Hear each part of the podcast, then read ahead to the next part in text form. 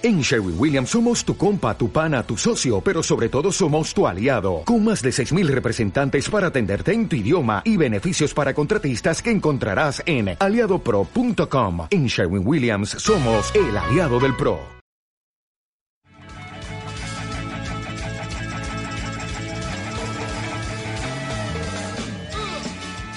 Aquí comienza Gol de Camerino por unisabanaradio.tv.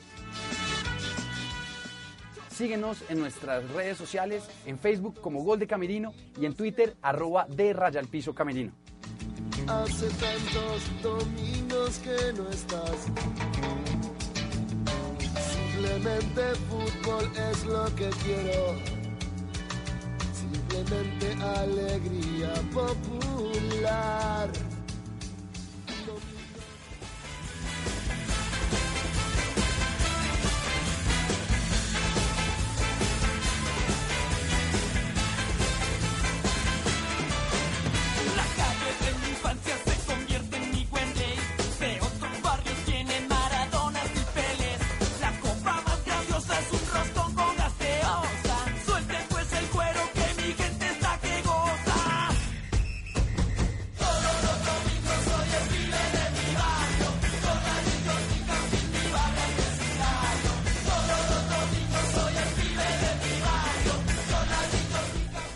Hola, ¿cómo están? Tengan todos muy buenos días, muy buenas tardes, muy buenas noches. Como ya es costumbre, una costumbre que nos va a tocar dejar, Pablo, una costumbre que llevamos acá ya, eh, pues por lo menos usted y yo sentados acá, creería que unos tres años y medio, casi cuatro. Y eh, una costumbre que se volvió más que todo un ejercicio excelente para pues lo que vinimos a hacer acá y es convertirnos en periodistas eh, y en estos momentos pues estamos eh, precisamente a portas de lograrlo, Pablito. Entonces, como es costumbre, los saludamos una vez más. eh, pero esta vez es la última vez que los saludamos desde los micrófonos de Unisabana Radio, tanto el señor Pablo Orjuela como yo. Y em, pues esperamos que sea la última de nuestro legado, pero no la última de Gol de Camerino. Entonces los saludo con un fuerte abrazo a todos y nuestros oyentes y pues los saludo a usted Pablo porque pues la jerarquía por encima de todo. Carlos, eh, ¿cómo va todo? Un saludo a todos. Pues sí, se acabó este, este lindo camino. Fueron varias temporadas aquí sufriendo y hablando de fútbol. Eh, bueno, este semestre el fútbol para muchos se nos acabó. A todos, ¿no? Eso- Eh, por lo menos en esta mesa ya nadie, ya nadie, ya nadie, ya creo que ya nadie ve fútbol. Todavía Estamos ya tenemos un tiro más. dedicados, estamos dedicados a otros deportes, pero nos, despe- nos despedí, o sea, de- hacemos esta despedida y música 40 minutos, yo creo. Sí, sí, porque la verdad es que ya todos nos quedamos sin fútbol. Millonarios, pues por, por su parte, fue hace ya casi, casi tres semanas. Algo ridículo. No, y el exacto, precisamente, a- a- también tenemos que hacer un recuerdo a todos nuestros oyentes que hace dos semanas no nos escuchábamos y pues como dice usted, Pablo, pasó de todo, pasó de todo que tanto en Millonarios hay nuevo técnico, eh, en el Deportivo Cali pues está yo creo que en la crisis más grande en los últimos años que ha tenido, tanto financiera como, bueno, financiera no, pero sí de dirección y tanto deportiva como administrativa. Y Santa Fe, pues Santa Fe con las garras, ahí no le alcanzó en la Copa, en la Liga, y pues eh, creo que está, como decía Miguel ahorita, un tiro de, de, de, de, pues de hacer algo con su semestre. Entre la espada y la pared. Y precisamente entre la espada y la pared. Con esto quiero empezar el programa y darle un poco más de eh, juego a la mesa. Eh, saludándolo, don Sergio Jordan, ¿cómo está? ¿Cómo le fue? ¿Qué tal, Esta- Osa? estas dos semanas que no estuvimos acá viéndonos. Un saludo para usted, para Pablo. Primero que todo, darles las gracias porque, porque hace dos años y medio creo nos dio la oportunidad a Miguel y a mí de entrar a ese programa y, y pues nada, se les, va a extrañar, pero a nuestros oyentes recordarles que esto sigue, que vamos a seguir intentar, pues vamos a seguir intentando dar lo mejor de nosotros para que, para que disfruten los programas y ya metiéndonos en Santa Fe, o sea, sin duda creo que la suerte se le acabó. Tuvo un poco de suerte contra el Deportivo Cali, contra Millonarios, pero creo que todos los partidos no los puede ganar así un equipo tan grande y se le acabó la suerte. Bueno, se le acabó la suerte a Santa Fe, que yo creo que Miguel todavía le tiene un poquito, un poquito de fe, un poquito de, de pues de, de que de mística, que, creo que eso es lo que con lo que hemos hablado en los últimos eh, programas acerca de Santa Fe. Y como decía usted, Sergio, y, acá lo voy a bancar, es que Gol de Camerino nunca fue una persona, sino es un, eh, eh, es un programa que trasciende. Tanto lo hizo el señor Pinzón en su momento, yo tuve la oportunidad de estar también acá al mando de este programa, y precisamente, eh, pues usted, don Sergio, va a tener la posibilidad de seguir al mando de este programa, de tomar las riendas y, como lo hice yo, pues darle su toque, porque a eso va. No, esto no, pues no, no. Creo que alguna vez un profesor no lo dijo que no hay un manual para, para hacer las cosas y menos en radio, pero, pero creo que usted tiene la, pues, la, la, madera y espero que lo demuestre durante el resto de tiempo que le queda acá. Y no solo eso, Carlos, también tienen un gran trabajo y es empezar a, a buscar cuál será la siguiente generación, porque en este momento se van a convertir en los veteranos. Y pues como usted lo dijo, el programa tiene que seguir. Entonces, no solo les queda el trabajo de, de continuar el próximo semestre, sino Que de, trascienda, de precisamente. buscar una nueva generación. Y también ahí eh, en, esa, eh, en ese equipo ganador, pues me imagino que don Miguel Gómez tendrá una, un- una mano fuerte y espero que así sea. Y lo saludo a usted y espero que me le haya ido bien y que en estos momentos pues veo que es tal vez el único que tiene expectativas deportivas, porque de resto nos veo con unas caras de tristeza acá. El argentino también tiene, tiene algo ahí. Ah, sí, perdón, es, es que acá eh, eh, Gol de Camerino es internacional, también lo tenemos que tener en cuenta. Pero bueno, don Miguel, ya con eso continuaremos ahorita. O sea, ¿qué tal? Un saludo a los que nos están oyendo y pues me tengo que unir al saludo que les hizo Sergio a ustedes porque pues realmente hay que estar agradecidos porque nos trajeron al programa y nos invitaron a, digámoslo así, a participar de lo que más nos gusta, de poder hacer radio, de opinar de fútbol y pues principalmente fue gracias a ustedes, entonces muchas gracias Pablo y Osa. Y ya en cuanto al tema deportivo, pues realmente Santa Fe le queda mm, hacer el milagro porque el fútbol no lo acompaña y simplemente lo acompañan las ganas de los jugadores y a veces la suerte, como empezamos con el Tolima, un gol de suerte y casi nos da la clasificación, pero para ganar y para hacer grandes cosas se necesita un equipo con identidad de juego y con, con buen fútbol en, por momentos. Don Juan Camilo Reaño, ¿cómo está? Muy Buenas tardes. Creería yo que, pues, usted en estos momentos, lo, lo, la polémica que me imagino que armará hoy será de el clásico o el superclásico de River Boca, de la final tan esperada que es, eh, si no estoy mal, 24 a las 5 de la tarde eh, en el Monumental, porque el fútbol colombiano pues se queda igual que Pablo, ¿no? ¿Qué más, Osa? Un saludo para todos. Eh, primero también extiendo el agradecimiento de, de Sergio y de Miguel. Ya creo que terminó mi primera mi primer año aquí en Gol de Camerino, entonces pues gracias a usted, Osa, y gracias a Pablo por abrirnos estas puertas. Y segundo, sí, como usted decía, esperando la, la final, sacando los mundiales, la final más importante de la historia. Que, Eh, ¿cómo, cómo, cómo- cómo venden, no? Es No, les es- es la encanta verdad, vender o sea. Final del mundo, pues. Es la, es la verdad, sa- sacar los mundiales es el partido más importante de la historia del fútbol. Eh, y yo a usted se lo dije en todo el semestre, el fútbol colombiano a mí no me dejó nada, no me deja nada porque fue realmente muy malo el semestre. Sí, Florito. Pues por lo menos de los, de, de los equipos. de los equipos aquí de la mesa creo que Exacto. fue un desastre el semestre. Eh, y pues de Millonarios, esperando lo que es el nuevo técnico Pinto, que creo que es una decisión acertada eh, de los directivos, pero pues yo, yo lo vine diciendo todo el semestre y creo que el fútbol colombiano no me deja nada y sí espero por el superclásico entre Boca y River. Bueno, yo creo que ese superclásico sí es un partido que llama mucho la atención. Eh, entiendo tal vez también el, el- eh, no sé, la pasión con lo que se está viviendo por el hecho, por el hecho de ser Boca y River.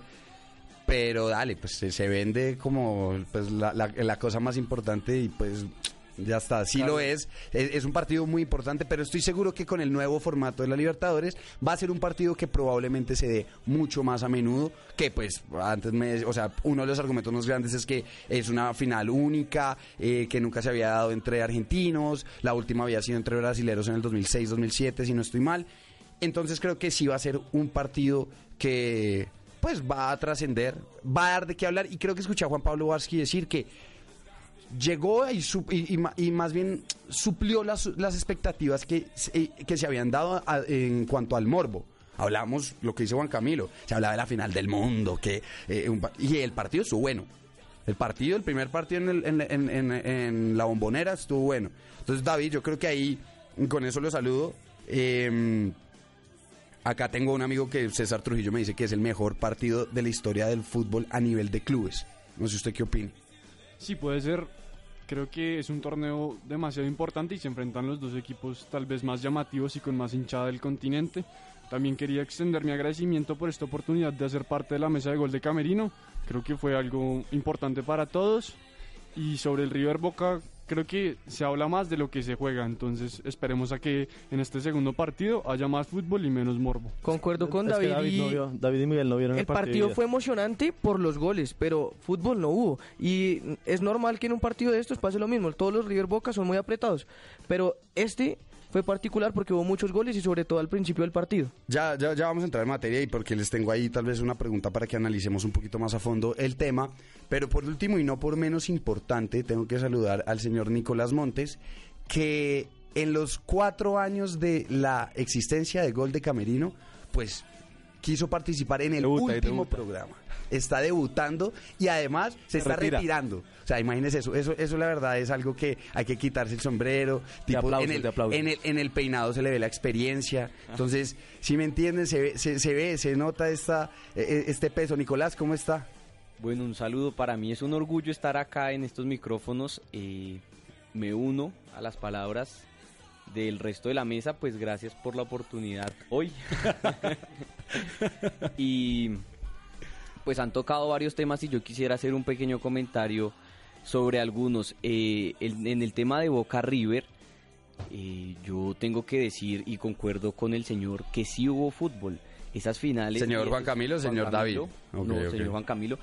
Y no concuerdo con el señor David, y es que eh, los últimos partidos de Boca River siempre hay mucho morbo y termina siendo una cantidad de patadas y una cantidad de levantadas en la mitad de la cancha, pero esta final superó eso y fue un excelente partido de fútbol independientemente de los goles. Entonces, a mí me alegra mucho eso, que la final no se quedó en ese morbo y no se encerró en todo eso que se hablaba y se jugó. Y este partido del sábado yo creo que puede ser algo muy parecido. Y en cuanto a que sea el partido más importante después de una final del mundo, no sé si, si yo creo que vaya hasta allá, pero lo que sí es cierto es que puede ser uno de los partidos más importantes de este lado del mundo y sin duda del continente. Sí, eso sí estoy de acuerdo con usted. Probablemente antes ese tipo o esas finales, ya le doy la palabra a Pablo, eh, tenían trascendencia y tenían trascendencia para nosotros que somos futboleros, para nosotros que nos llaman la atención. Pero estoy seguro que pues en Europa o en otros lados un poco más alejados del continente, estoy seguro que digamos una final de Olimpia eh, Nacional de Uruguay, pues no, no va a tener la misma trascendencia para ellos, ni tampoco va a tener la misma trascendencia como si fuera cualquier otro equipo del continente, como lo decía David, son los dos equipos, no estoy seguro si son los que tengan más hinchada, eso sí, ese número me gustaría re- eh, revisarlo, Ah, ah. pero sí son los equipos que más famosos, por decir así, tienen que- más reconocimiento al nombre, a peso. Estoy hace, seguro... hace poquito, eh, sal- creo que salió una encuesta en la que el equipo con más hinchada del mundo. Palmeiras, si no estoy mal, creo ¿no? que es Peñarol. Peñarol. Ok, ok. Lo que pasa es que estos equipos son marcas y Sí, estos ya- escudos se reconocen aquí y en Japón literalmente. Pre- Eso es lo que tiene Boca y River, que Pre- ya son marcas alrededor del mundo importantísimas, entonces se confunde muchas veces que se conozcan los escudos y se conozcan los colores con que se sea hincha o se siga a este equipo, porque fíjese, Pablo dice Peñarol y usted pues a Peñarol no lo pone en el radar así como pone a Boca Claro. River, o inclusive un Santos de Brasil. No, Pero claro, son es- equipos de renombre. Es, son precisamente lo que estaba diciendo, son equipos que son eh, conocidos y son tal vez los más famosos del continente por los referentes también que han jugado ahí. Gracias, don Pablo, hasta el final, vamos con toda. Pero eh, acá continuando con el tema, ya ah, eh, introduciendo y quiero que con esto eh, analicemos un poquito qué vamos a, a hablar hoy. Y es, ¿creen ustedes que en el partido de Boca River los goles, tanto, sí, probablemente los dos goles por lado y lado, fueron virtud de la delantera o, defe- o fueron defectos de la defensa, de parte y parte? Yo para votarles la mía y, las- y se, la- y se las dejo, le- les dejo ese trompo ahí bailando, es que para mí fueron defectos. fueron defectos que fueron aprovechados. O sea, la verdad para lo- lo- fueron dos fueron fueron jugadas tan rápidas, me atrevo a decir que el segundo el, pri- el segundo el primer gol de River que es un- una un- una Recién cachetada, saca, o sea, recién saca eh, literal, medio. recién saca al medio, una cachetada en la cara a, a- a, pues, a- al- al equipo de eh, Ceneice que estaba en esos momentos pues Estaban celebrando, celebrando todavía el gol. Es que eso no puede pasar. Entonces yo ahí se las dejo. Yo creo que yo creo que hubo más defectos por parte de la defensa, pero esta vez las delanteras, tanto la CNIC como la River Platense, las supieron aprovechar.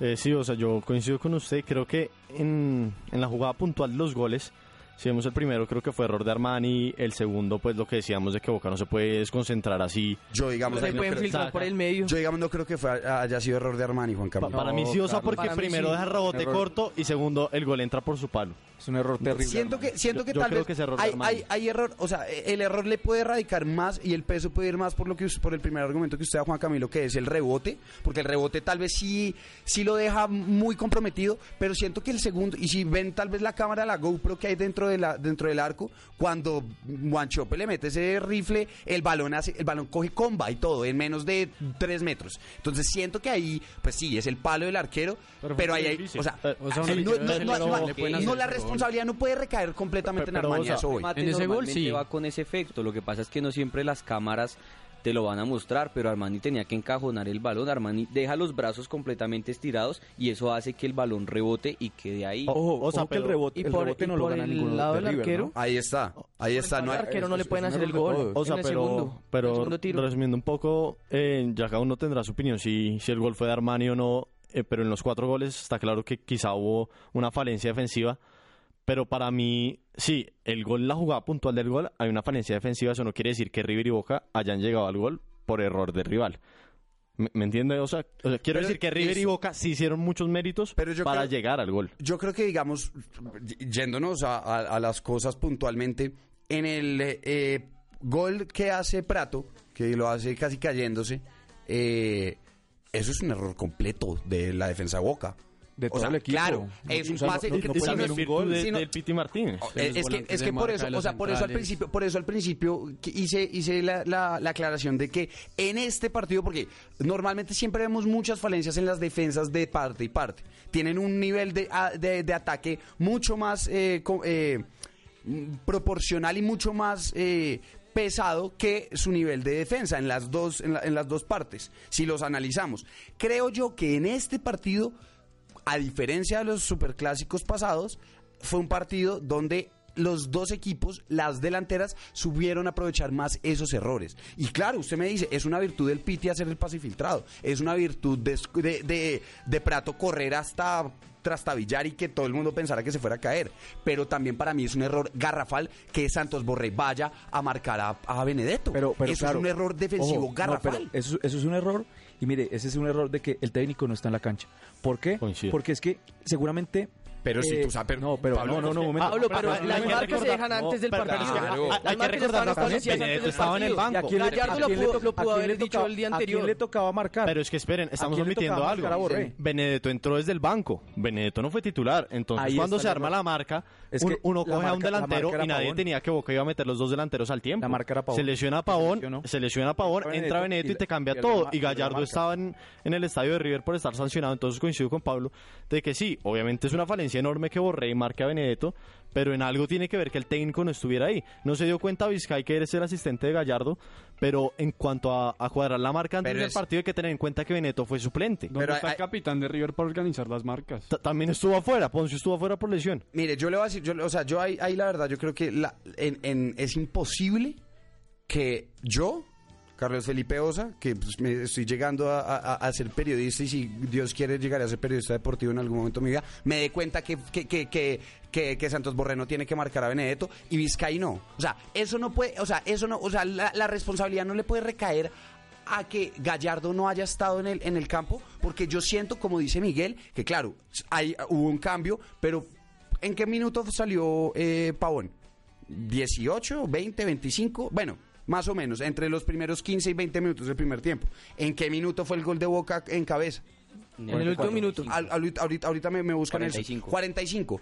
Tienes 30 minutos para volver a analizar y para volver a parar un equipo y un planteamiento que además fuiste con línea de 5. O sea, un equipo y un planteamiento que nunca habían jugado con línea de 5. O sea, salió Pinola a decirlo en las, en, las entrevistas. Nunca habíamos practicado línea de 5 hasta ayer. eh, Fajardo le dio las indicaciones a Vizcay de poner esto.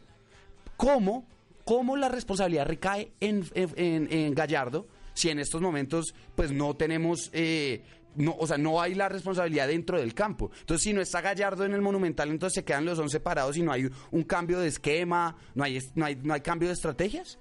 No, pero es que es muy diferente porque si tú tienes el técnico parado en la raya, pues él puede empezar a soltar indicaciones sobre estas cosas que son improvisas. Es que inclusive ni siquiera Boca sabía cómo pararse al inicio porque Boca no tiene un reemplazo y un extremo. O sea, salió Pavón y no tienen un reemplazo y un extremo y les tocó organizar el equipo adecuando a los dos, a sus dos delanteros, porque es que el cambio normal es Juan Chope por Por Benedetto. por, Por Benedetto. Benedetto. Entonces, si, si ni siquiera, si ni siquiera Boca tenía claridad sobre cómo pararse, pues obviamente River menos en cuanto a referenciar marcas, en cuanto a hacer la presión, a, ¿me entiendes? Apretar las salidas. Entonces, y también hay que decir, pues hombre, los errores son normales y si no hubiera errores, pues nunca habría goles. Además que no es, no es como que haya sido un error garrafal. El centro es bueno, el centro es bueno. Y el Pipa la cabecea bien, o sea, pone bien No, la cabeza. virtud, es que- Coincido, coincido también ahí que, que el tiro libre juega su papel, porque no es un centro normal de un, de un costado, es un centro de frente, totalmente frente al arco. Entonces lo que dijo Pinola, que usted ahorita lo nombraba en rueda de prensa después, eh, Boca le abrió la defensa dos y dos a cada lado. Una Entonces, jugada preparada. y, eh, exacto, y la, La- primera la vez que tienes que marcar veces. a dos nueve, como, la, como, como estábamos diciendo, Boca ni siquiera se acomodó y River tampoco se acomodó a que entrara Benedetto, y era la primera jugada por encima. Y, y fue un tiro libre totalmente diferente a un tiro de esquina o un tiro de costado. Pero yo sí estoy de acuerdo en que esas jugadas se tienen que dejar previstas. Son situaciones hipotéticas que si llega, que se tienen que practicar el día anterior y se tienen que hablar y si en un momento dado llegan a entrar Benedetto y Guanchope al mismo tiempo, ya se tiene que saber cuáles son las marcas y no improvisar y que llegue a quedar Santos Borré marcando al goleador y más que ya había hecho gol al Palmeiras en las semifinales. Entonces, el Pipa era un jugador mucho más de cuidado que Guanchope, porque Guanchope no gana por arriba como, como lo Pues hace el Pipa. El, O Pi- sea, el- el Pipa entra y ya, ya le doy la palabra a Sergio, pero el Pipa entra y, y- y- y marca gol. Punto.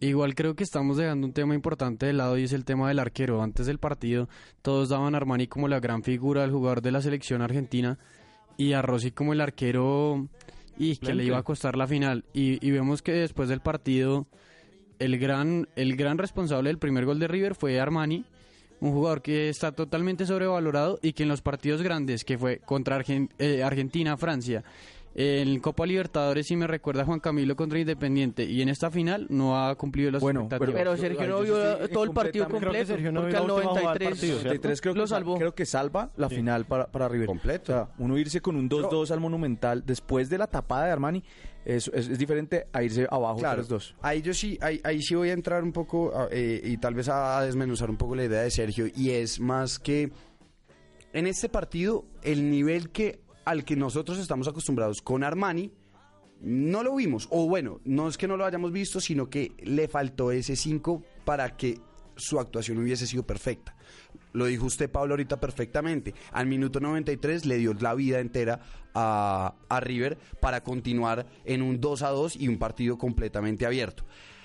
Rossi, perdón, ya le doy la palabra a Rossi. Por el lado de Rossi, creo que fue de menos a más y es un jugador que llama tanto la atención que te llamaron te- te- el, el único el único traspaso de renombre que hizo que hizo Boca en el último mercado o bueno no en el último mercado sino en los últimos meses fue quién Carlos Lampe un boliviano que me disculpan pero no conocíamos Selección boliviana. Pero, pero hay que recordar que Lampe llega... Dale, Mejor dale. arquero en la liga Dale, chilena. mejor, dale, listo. Cu- el- el selección boliviana puede tener el récord en Huachipato de tenerla, de- y lo tiene, el, récord sea, en Huachipato igual, de tener o sea, la, eh, la valla menos vencida. el pero te lo traen, te lo traen, perdón, te lo traen, a, te lo traen a sentártelo porque se supone que Andrada se lesiona, ¿no? Andrada se lesiona, Rossi termina pasando a ser la tercera opción de, de Boca y en estos momentos pues creo que no hay discusión O sea, de que es el arquero titular Argentina para la final. Eh, eh, Osa, es- pero esa que no primero la discusión la- Andrada tuvo un buen Andrada y partido. Rossi, para mí va a, ta- va a tapar a Andrada. Tuvo un buen partido el fin de semana, salió figura en Y- Boca. y- y- segundo, Rossi nunca fue tercer arquero de Boca. A Lampe lo trajeron para, ser, ser suplente, suplente, de Rossi. exacto.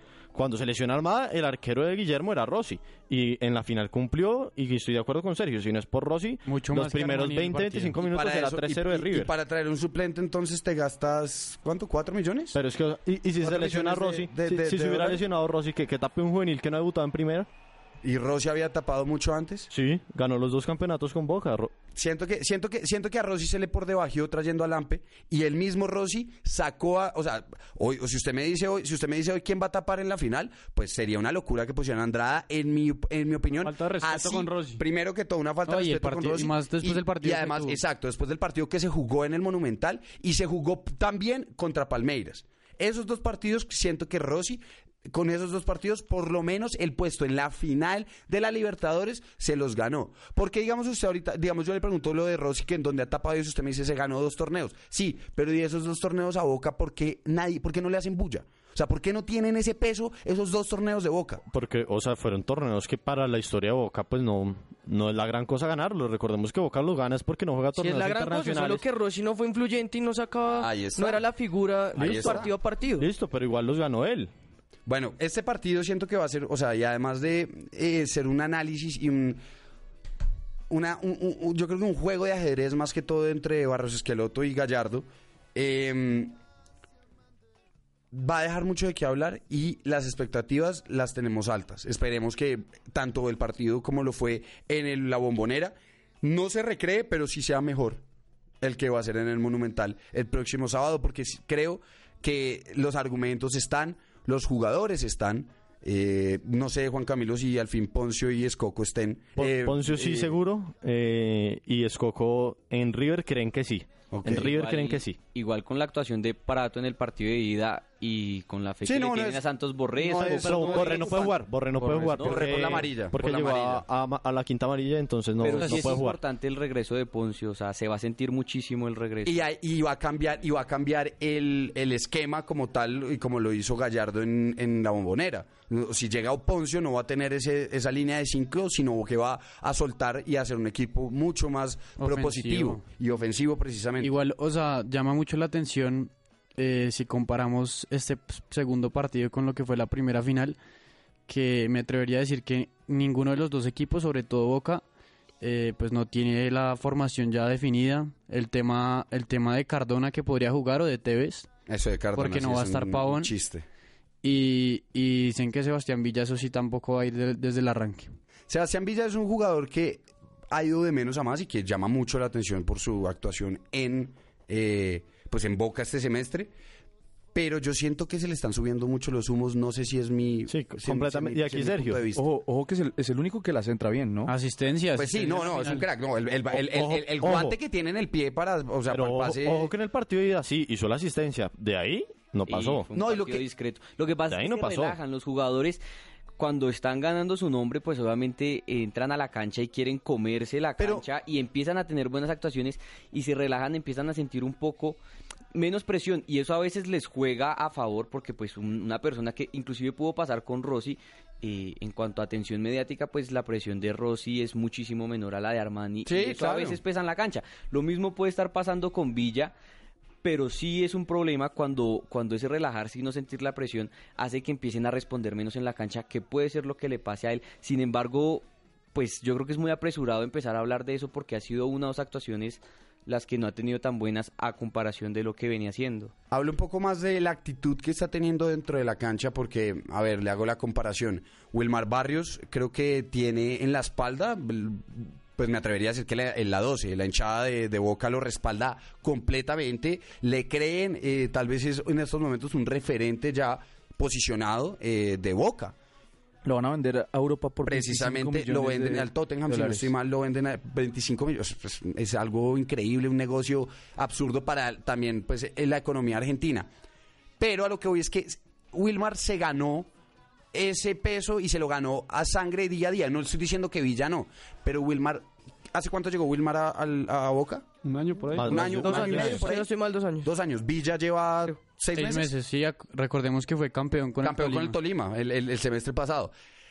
De ahí a lo que era Sebastián Villa campeón con el Tolima, Sebastián Villa lo que es, es hoy el, el extremo con Boca, siento que es un jugador que está en la estratosfera, es un jugador que, Es que es un y se, jugador, no, o sea- se le está notando, ¿sabe qué? Porque se le nota las actitudes en la cancha, esas actitudes, digamos, a ver, es que lo tengo en la cabeza, pero cuando Casco va, va, va, va a reclamarle algo y lo toca simplemente por, por algo, se voltea a Villa y pues casi le manda su manotazo. Ah, pero es el superclásico. Pero- pero hay que tener- Sí, sí, sí. lo entiendo, sí lo Mire entiendo. que sí lo David ya entiendo, todavía pero no tiene la espalda para hacer eso. es que- exacto. O sea, que exacto. es un bobo. Pero es que no la tiene, David. Exacto, Lleva cinco pero es que- partidos en Boca. Es que exacto, yo no, o sea, si que Wilmar Barrios, si Wilmar Barrios se para en la mitad de la bombonera o en la, en la mitad del monumental y se para y coge a Casco, coge a, a, a Poncio, hasta Poncio, si quieren que es el capitán de River, y se le para y lo frentea de uno a uno, pues, pues listo, tiene los argumentos, y, pero y uno lo ve, no sé, no sé si, si me pase solo a mí, tal vez es, es, es algo que sea subjetivo, pero yo sí veo que hay una, como, co- como un, un-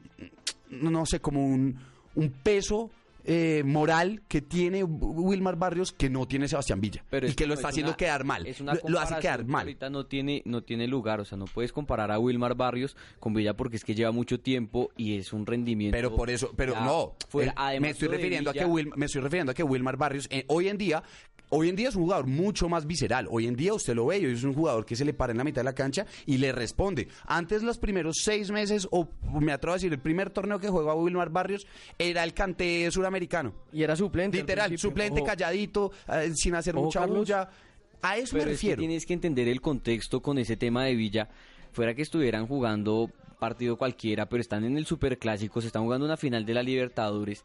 Tienes, tienes toda la barra encima, pues obviamente eso te calienta No, la cabeza y tampoco es como que se hubiera devol- que- devuelto a matarlo. Y no solo eso, Pues, eso es lo que le gusta a los argentinos, normal, Carlos. Sí, es una O actitud sea, normal a los argentinos les gusta eso, que un jugador se mate por la camiseta, así lleve seis meses o cinco años. Y me parece que Villa, de alguna forma, se gana a la afición así. Y se ganó el puesto así, corriendo y metiendo. corriendo y metiendo. Y teniendo mucho sacrificio. argentinos. Miguel, igual con el tema Villa me parece que, que hay que hacer un re- recuento de lo que fue la carrera del jugador.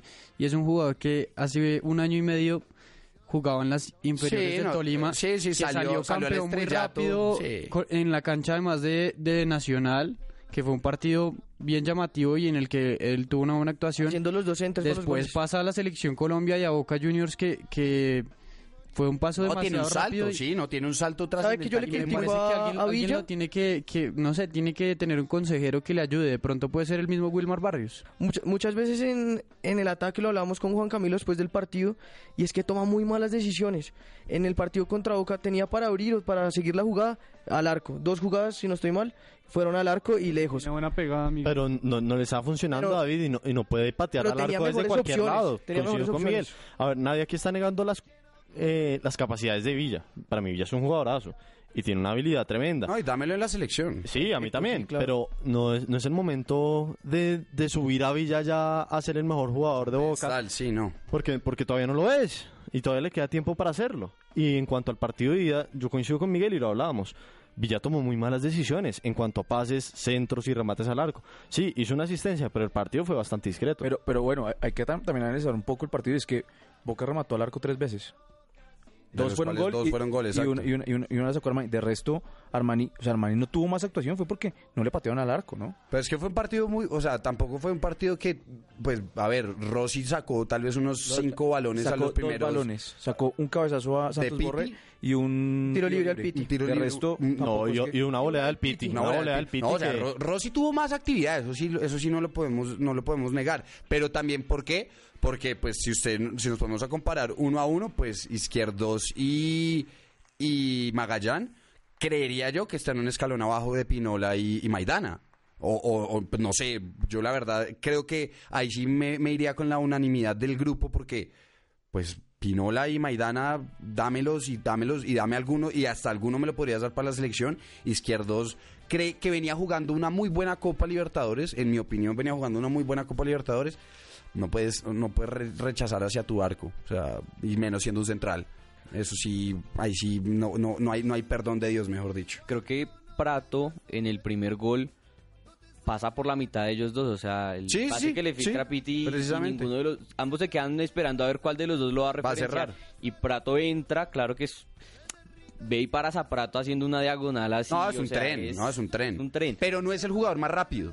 O sea, no es un No. jugador. O sea, probablemente Magallán o Izquierdos pudies- pudieran haber obvio hecho pueda- algo más. Mucho más. mucho algo más. No algo más, mucho más. Porque es que entra, o sea, a simple vista uno ve la jugada y dice, "Est- entró muy fácil. O sea. Piti filtra el pase y este tipo entra muy fácil y lo define casi cayéndose, o sea, inclusive con dificultad porque se la alargó. Pero obviamente ellos pudieron haber hecho más. Entonces ahí son unas cosas. El tema de Pinola es que pega, o sea, Ah, no, lo que sí. quiere. Pero y que sabe quiere. que y sabe que y, y- y- y acá sí le llama un poco la atención eh, a- al juego aéreo de Pinola, porque en ese partido contra Boca falló varios, eh, o sea, pifió, no falló, pifió varios balones que pudiesen haber terminado en una jugada desequilibrante para Boca que pues no podría pasar en dos centrales y tal vez me atrevería a decir es que son dos centrales muy parecidos, que ese es el error. O, no sé usted, digamos, Juan Camilo, si los ve de esa forma. Yo veo a Pinola y a Maidana, jugadores muy parecidos, centrales que los dos son centrales fuertes, rápidos, pero no son, no- tal vez no tienen tanta seguridad eh, en, eh, para salir jugando. Y agregándole lo que dice, eh, mire que llamativamente Martínez Cuarta, que fue el tercer central en ese partido, sí estuvo mucho mejor por arriba y tuvo varias Claro. opciones hasta de meter gol. Sí, está claro que, que Pinola y Maidana por ahí tienen un perfil más parecido de lo que es Martínez Cuarta. Pero yo sí veo algunas diferencias en uno y en otro. Creo que Pinola es más rápido que Maidana y creo que Pinola sí saca bien el balón desde atrás. Maidana es otro jugador que ya es más fuerte, que en el juego aéreo es casi im- imparable.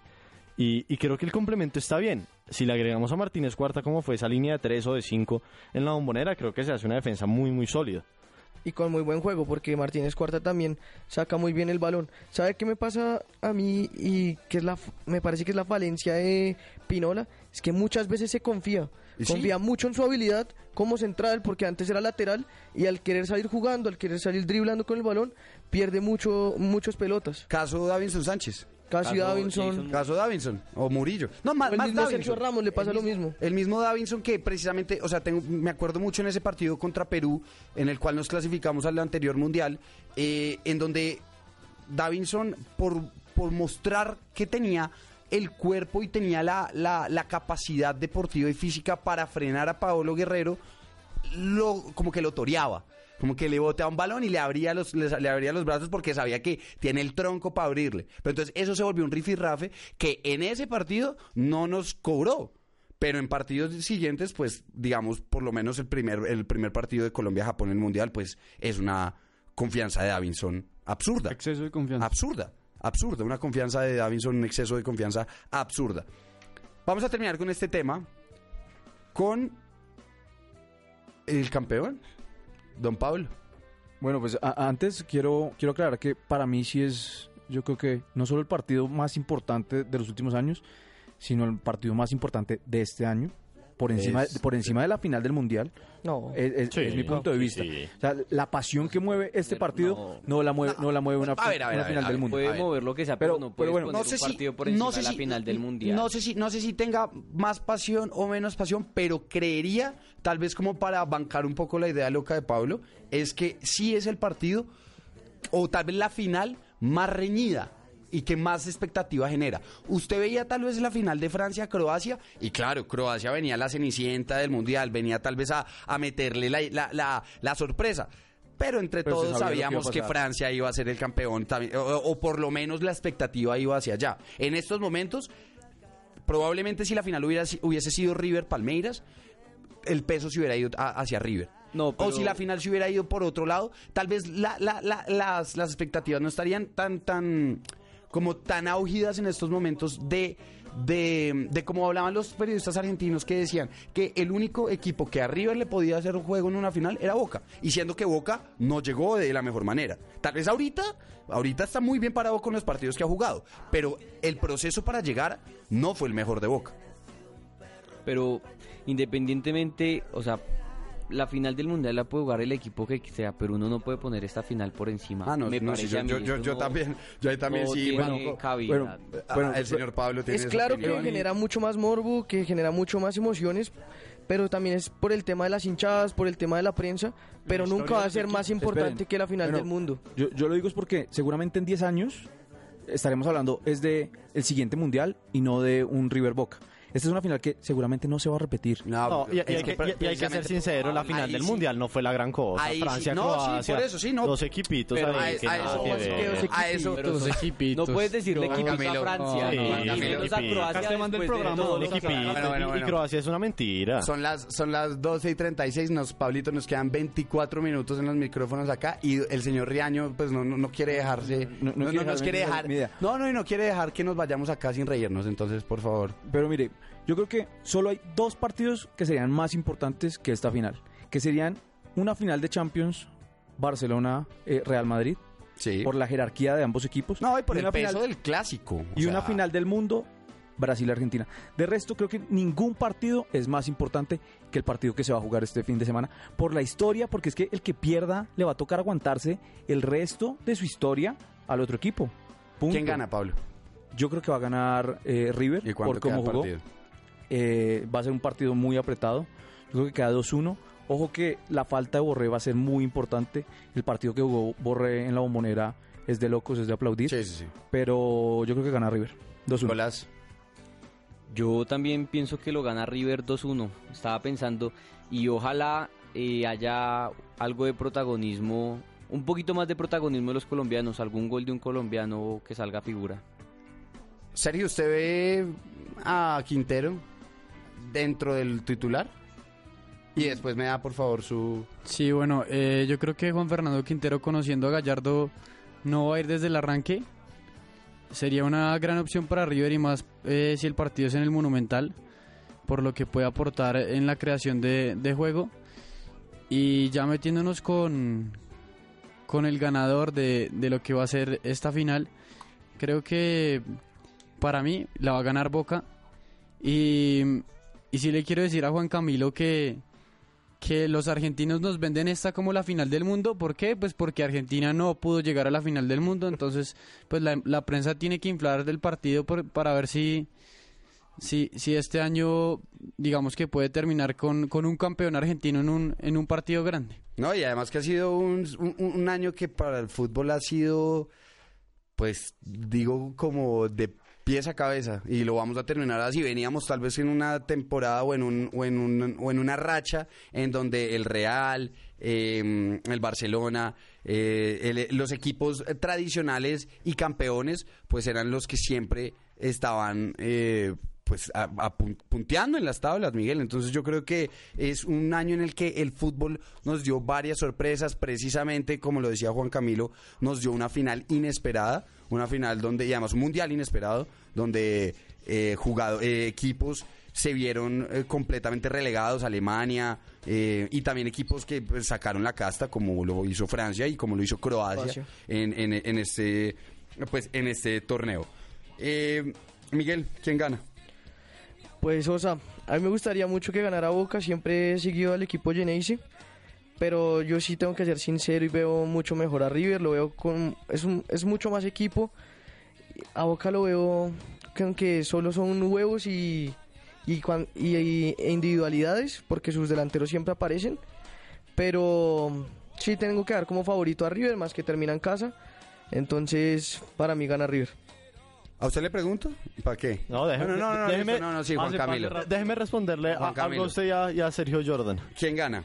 Eh, para mí gana River. ¿Cuánto? Un- usted, no me 1-0. dijo, usted no me dijo cuánto. Ay, yo tampoco le dije, gana, tampoco gana. Boca 1-0. Usted gana Boca 1-0 y 2-1 River. 2-1 River, Juan Camilo. Para mí River 1-0 y déjeme le contesto a Sergio Jordan que tanto me critica el fútbol argentino y la selección argentina. Me dijo todo el semestre que el fútbol argentino era un desastre y que el fútbol brasileño era el mejor de Sudamérica. Te recuerdo que las semifinales, dos argentinos a dos brasileños. No quiero que, que nos pongamos acá a hablar de temas arbitrales porque, porque hasta con barro van a los equipos brasileños.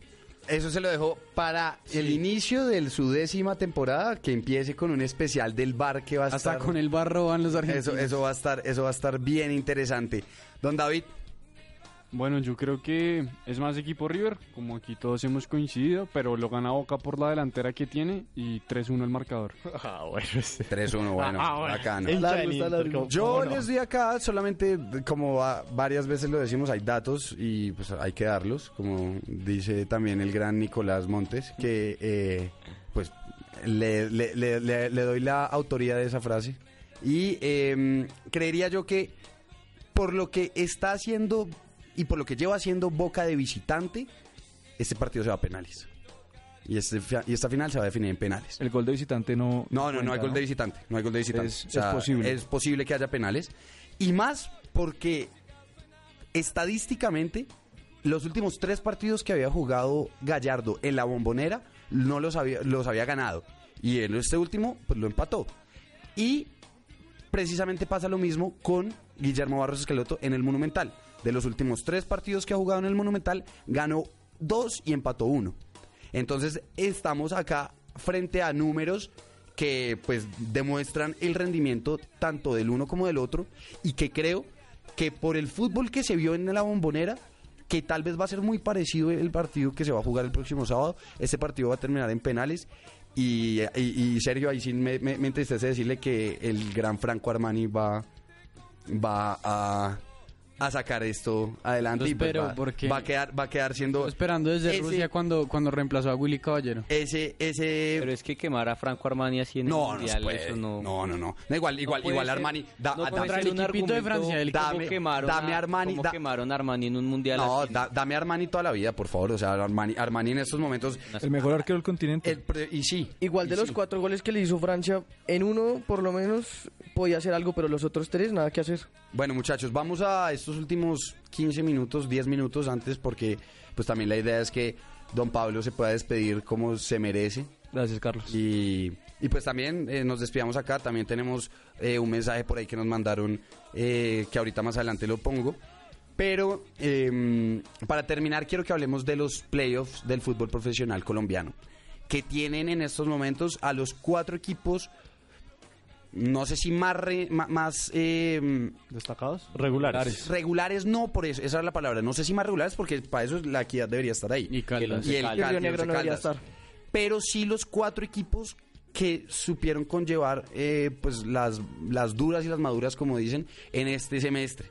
El Medellín se va a enfrentar contra el Deportivo Tolima, Deportes Tolima, perdón, que creo que es el partido más llamativo y probablemente hubiese sido una final muy interesante por el, el- por tal vez también las dos delanteras, por lo que está haciendo Marco Pérez y por lo que está haciendo Cano. eh, Cano, que están completamente enchufados, los dos tienen 16 Le goles. agrego ahí lo que pueden ser los volantes ofensivos. Johan Orozco Johan de Orozco que está haciendo un- una campaña en el Tolima. Una temporada espectacular y en el Medellín Andrés Ricaurte que es un jugador para tener en cuenta. Creo que, que si sigue en ese nivel va, va a Johan salir del es país. venezolano, ¿cierto? Sí, Es venezolano, jugó en el Wolfsburgo una temporada. Bueno, me- Bueno, eso, eh, estuvo en la plantilla ok, ok. Algo, algo, algo hizo en Alemania.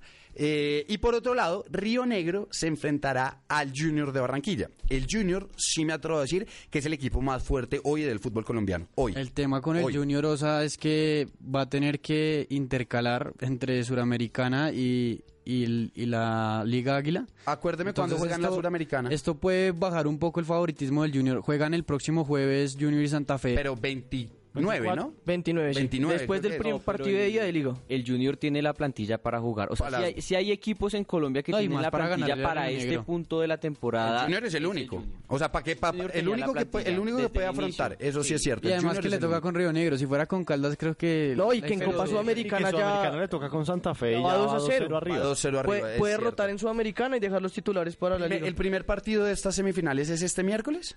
¿O se juega hasta No, la el- otra es el semana? fin de semana. ¿El fin de semana? O sea, ¿tienen esta semana de descanso seguros? No.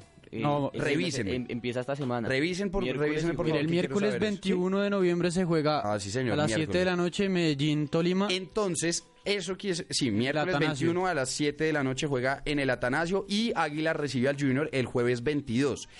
El partido, o sea, el Junior hasta ahorita, hasta esta llave, todavía les puede ir a jugar con toda. Porque si a usted deja, si el Junior probablemente el miércoles haga un buen resultado eh, en. Río Negro, El el, jueves, perdón, un buen resultado, saque un empate o saque un gol a favor. El domingo podría llegar a jugar con un equipo alternativo, como lo dice Nicolás, y ya después, pues caso aparte, creo que sí la final no, no- ahí sí sería algo distinto porque no creo que al Junior lo pongan a jugar la final el miércoles y el jueves jugar contra Santa Fe. Creo que eso no, no sería eh, pues produce, eh, contra- sería muy contraproducente, perdón. Pero el Junior siento que tiene en estos momentos Aunque ha pasado, para ha quedarse Nacional. campeón de las dos de las dos de los dos torneos que está jugando. O sea, y algo de ventaja para el Junior es que terminan las dos, los dos partidos de, de local y no tiene viaje. Entonces puede jugar Preciso. sin problema el domingo con los titulares y descansan Descansa. hasta el jueves que juegan en Barranquilla y no hay ningún problema. Y lo que le decía, si llega, si llegase, si el equipo tiburón llegase a pasar a una final, eh, pre- muy probablemente la final no se la pondrían a jugar el miércoles, sino tal vez esperarían al domingo, me atrevería a decir yo. No, y que en serio línea por línea tiene, o sea, tiene Es muy superior. buenos suplentes que ni siquiera son suplentes, son jugadores que perfectamente, por ejemplo, esta temporada Pico no está no está de titular, pero pues Pico te puede jugar por Liga Águila y Pico es un jugadorazo. Ayer entró eh, este joven Moreno, Sí. que- Daniel Moreno. Daniel Moreno. Moreno, que es un jugadorazo, o sea, que perfectamente te puede jugar de titular el partido si guardas a Teófilo para, para, Para la, la- Copa para la Sudamericana. O sea, Sudamericana. la verdad tienen la plantilla y, y tienen otra cosa y es el envío anímico que consiguió este equipo en este remate de temporada. Yo creo que haber, haberle ganado a Santa Fe. Ese partido ya le ayudó muchísimo a jugar el partido ayer contra Equidad. Y se van es una sumatoria de buenos resultados que mantiene el ánimo y mantiene el sí el, ánimo y el estado del grupo muy alto. Entonces eh, la verdad Junior tiene una gran posibilidad de llevarse los dos títulos. Además de, de que también se le están... eh, mira, acá Juan Manuel Pinzor, el, el, el exdirector de ese programa, me están diciendo que las fechas ya están definidas de finales, primero y 5 de diciembre. O sea, yo no sé si el Junior llegase a pasar a una final, no sé cómo sería. Si alguno me, me busca, por favor, si ya están las fechas ¿De de, la final de la Sudamericana, porque ah, yo creo que el que se tendría que mover sería ah, 5 y 8, 1 y 8, perdón, me dice Pinzón. Un- primero y 8 de diciembre. dice Do- que dos es- fines de semana, no habría problema. Eh, que el partido pero pero pero pero sería sería raro porque al Junior pues, le tocaría ahí sí, sí o sí viajar a Brasil eh, a jugar la- la pri- eh, un partido. Entonces ah, tal vez no sé si sea eh, Los- responsable que juegue una final el, domingo y otra final el miércoles. Las fechas de Sudamericana están el 5 de diciembre. el 5 de diciembre y el 12 de diciembre. Uy, eso sería, Es decir, sería, le se- sería tocaría- complicado. Le tocaría jugar por el Sería- primer partido de la final. después volver o sea se jugaría cuatro pero le ha partidos en pasado 12 a Nacional días ya le pasó le ¿En tocó finales? jugar casi que casi que un partido o sea jugaban Pero un día y al siguiente día jugaban por copa o Pero que, me, pero, que pero me acuerden que, exacto, que me Dos acuerden que son dos finales que, le- que a algún equipo le haya tocado hacer eso. Dos finales que les toque jugar en una semana y media. Porque empieza primero, después cinco, ocho y doce. O sea, estamos hablando que tiene más o menos tres días de gabela entre cada partido. Y reitero, ahí sí el Junior le tocaría viajar a Brasil. Entonces ahí sí se perdería un día de descanso. No sé, eso yo creo que... y ahí habría que mirar el tema del puntaje con cuántos puntos llega Junior a la final para saber si cierra de local Acá pensaba, perdón, acá pensaba que Pinzón me estaba dando datos y me dice que Junior no va a llegar a la final de la Suramericana, pero nos habíamos olvidado que es hincha de Santa Fe. Aprovechando que el señor Pinzón está acá muy activo en nuestras redes, pues precisamente eh, nos envió un mensaje. Y nos envió un mensaje eh, para los que nos están escuchando y eh, no sepan quién es. El señor Pinzón fue el eh, creador de este programa junto a Santiago Román. Antes del Mundial 2014, este, este programa ya tiene dos mundiales. Cuénteme cuántos programas de la universidad ha, estado en dos mundiales. Ah, bueno, ahí, ahí vamos, ahí vamos, con una mano. Eh, entonces escuchemos, escuchemos lo que nos dijo Pinzón eh, para todos los de esta mesa y ya volvemos. Hola, ¿qué tal amigos de Gol de Camerino? Los saluda Juan Manuel Pinzón, el exdirector del programa y fundador. Eh, señores, felicitaciones por esta nueva temporada que hoy culmina. A Carlos Felipe, el director, eh, felicitaciones por estos dos años de trabajo, por estas cuatro temporadas en donde se vio un crecimiento del programa, se vio que le metiste toda la, fuerza y las ganas, señor. Eh, entonces, felicitaciones por ese lado. Y a las personas que están ahorita en la mesa y los que van a continuar con este gran programa que ya se volvió insignia de Unisabana Radio, pues a meterle toda esa pasión y a seguir con este gran programa que algún día por allá en el año 2014, antes de ese Mundial de Brasil, se creó con la intención de informar, de debatir, de que la gente estuviera enterada sobre las grandes novedades que pasaban alrededor del fútbol, este deporte, el que más adeptos tiene en el mundo, que cada fin de semana nos genera una nueva sensación. Eh, señores, felicitaciones a continuar con este gran programa. La persona que quede encargado a meterle toda la ficha, siempre tratando de innovar y de que cada día crezca más. Señores, un abrazo a todos. Carlos Felipe, felicitaciones. Buen legado, señor, buen legado. Y a todos los de la mesa, un abrazo grande. Chao.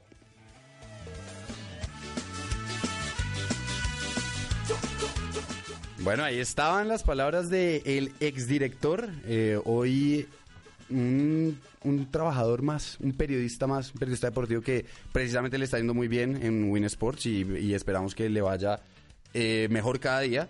Y que también, eh, como lo dijo el señor Pinzón, pues este espacio fue vital también para el crecimiento como, como periodista y como periodista deportivo y precisamente me uno a ese...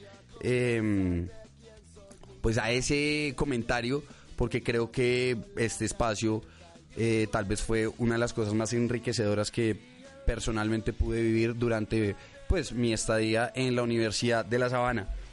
Eh, muchachos, hablamos mucho de fútbol y hablamos mucho de deportes, pero quiero que estos últimos minutos los dediquemos eh, a pues despedirnos y darnos las gracias, Pablo, porque pues al fin y al cabo son los últimos minutos que tenemos eh, frente a este micrófono, tanto usted como yo, y también hacer el empalme y, y darle la mano a don Sergio Jordan para que pues precisamente puedan terminar y podamos terminar una novena temporada de Gol de Camerino y ustedes puedan empezar una décima eh, completamente renovados. Entonces, eh, no sé, Pablo, si usted quiere Pues sí, eh, Carlos, antes empezar. que nada, pues antes que nada, eh, eh, hay que tener, tener en cuenta que, que las finales de- del fútbol colombiano pues van a estar buenas, así los equipos grandes estén por fuera. Eh, me parece que los ocho que entraron, pues ocho equipos de media tabla, con el respeto de mis compañeros de, de- de Santa Fe. Pero mm, eh, sobre Millonarios, así muy corto, me parece que un grave error eh, creer que el técnico era el problema, cuando realmente son los jugadores que no dan la talla para, para la institución. Entonces, pues espero que mis, mis compañeros puedan traer a alguien de Millonarios, porque si no esta mesa va a quedar muy roja. Sí, la verdad, este partido, es- esta- eso, eso me preocupa también un poco, eh, Pablo, porque Riaño, quedar pero se convirtió de River de un muy, momento roja. No, porque es que Reaño no le mete acá de, de- de- de Colombia, entonces eso me preocupa un poco. Ya Entonces, pues espero que, que nuestros compañeros se den cuenta que, que se necesita opinión. objetividad, objetividad y opinión en el periodismo. Entonces es, es importante para analizar porque creo que el próximo semestre Millonarios va a dar de qué hablar, especialmente Por lo malo. con, con el técnico. Seguramente, o sea, Millonarios últimamente, no, o sea, no, Algo no, hará. no hemos hablado mu- muchas cosas buenas No, en y estas temporadas de Millonarios. Una corta. entonces- Eh, un jugador que no continúa en Millonarios, eh, Henry Rojas, que le mandamos un saludo aquí, el papá de Jordan, Miguel y David, que tantos recuerdos les va a tener por toda su Ahí sí, vida. hasta, a- a- hasta el Extrañaremos, último. extrañaremos. Hasta el último momento. Pero, don Pablo, bueno, eh, eh, terminemos entonces eh, con cosas deportivas rápidamente y ya vamos. Eh, el Cali, como lo dije ahorita, el Cali estaba en una crisis eh, tanto deportiva como administrativa. Sacaron a Andrés Pérez por eh, la puerta de atrás. Lo trataron como, me perdonan la palabra, pero como un perro.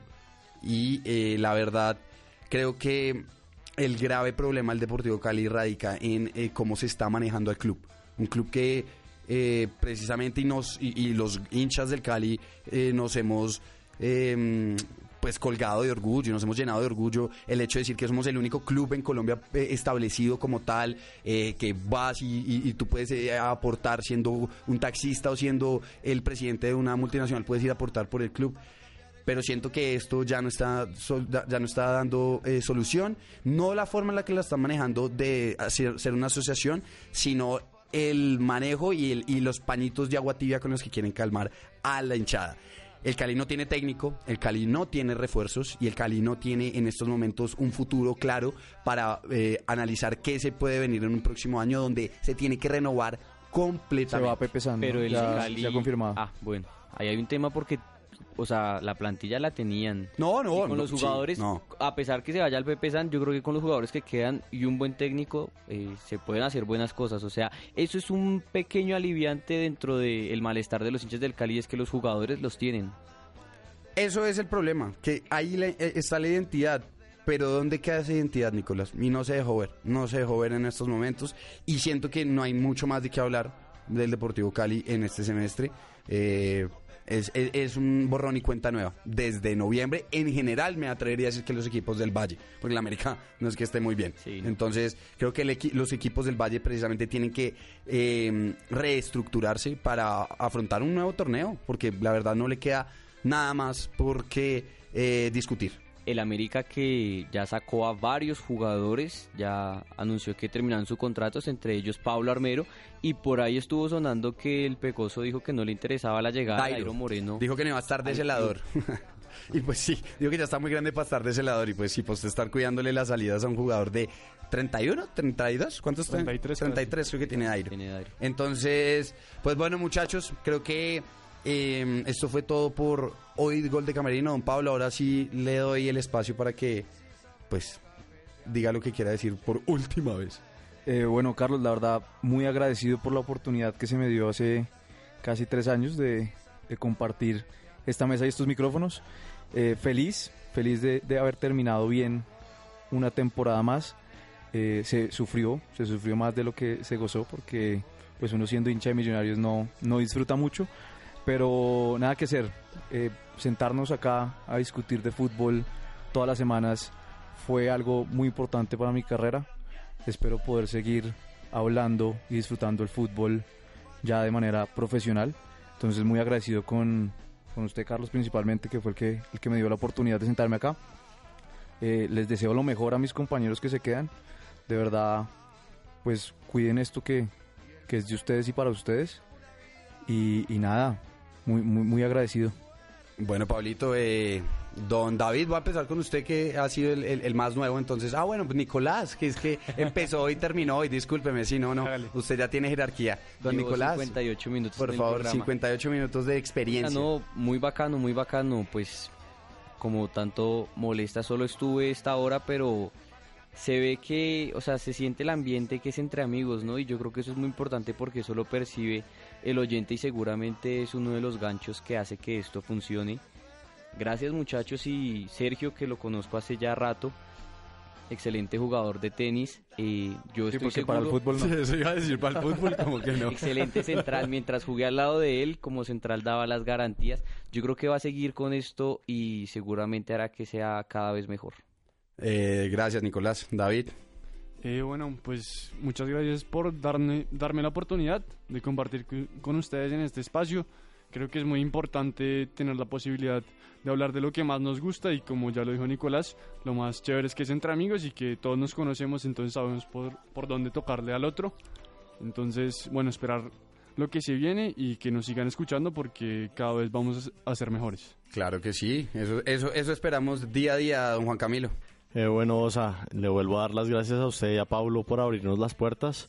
Eh, les deseo lo mejor en, lo que siguen sus carreras y en sus vidas. Y también le deseo lo mejor a Sergio Jordan para que a partir de la próxima temporada dirija correctamente este programa. Y también, o sea, le, le doy su parte de tranquilidad de que no voy a dejar que esto se convierta en la mesa de Santa Fe, ni Muchas gracias. mucho menos. Muchas gracias. Y también voy a seguir hablando del mejor fútbol Pero de el Sudamérica, que es el argentino, que también va a seguir presente en Gol de Camerino. Muchas gracias, eso espero, me da un parte de tranquilidad. eh, hermoso saber que, que, que- que esto no va a ser gol de camerino Partido más cardenal. por encima de la final del mundo. No se olviden de, de River Boca, el Son- son partido más opiniones, importante de son- este año. Son, son opiniones. Don Miguel Gómez. Osa, pues primero decirles que muchas gracias y que ha sido un placer compartir con ustedes dos años completos de Gol de Camerino. Muchas experiencias, muchas risas, muchas cosas se aprendieron. Y pues a estar agradecidos todo el tiempo porque si no es por ustedes no estaríamos acá y no tendríamos la posibilidad del próximo semestre empezar un nuevo programa de Gol de Camerino. Y no hay nada más que darles las gracias, como ya lo dije varias veces porque pues se lo merecen y nos trataron muy bien acá en el programa. Bueno, bueno, eh, eh, eso, eso era lo que esperábamos. Y, y Sergio, usted, por favor, cierre este, Bueno, o este, sea, este círculo. rapidito de lo que decía Millo- eh, Pablo de Millonarios, creo que los hinchas de Santa Fe le tenemos envidia por el gran técnico que, que Sí. tiene el equipo albiazul y, y creo que Señor Pinto es- Santa Fe debería pensar en un técnico también mundialista. ¿El ruso no lo era? Debería sacar a Sanguinetti y ya, bueno, reiterarles el saludo.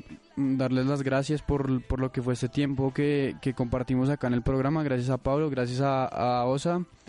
Gracias a Osa también por la confianza que me da de ser el director y creo que junto a Miguel pues vamos a dar lo mejor de nosotros y bueno también junto a Juan Camilo y a David eh, para que este programa siga creciendo.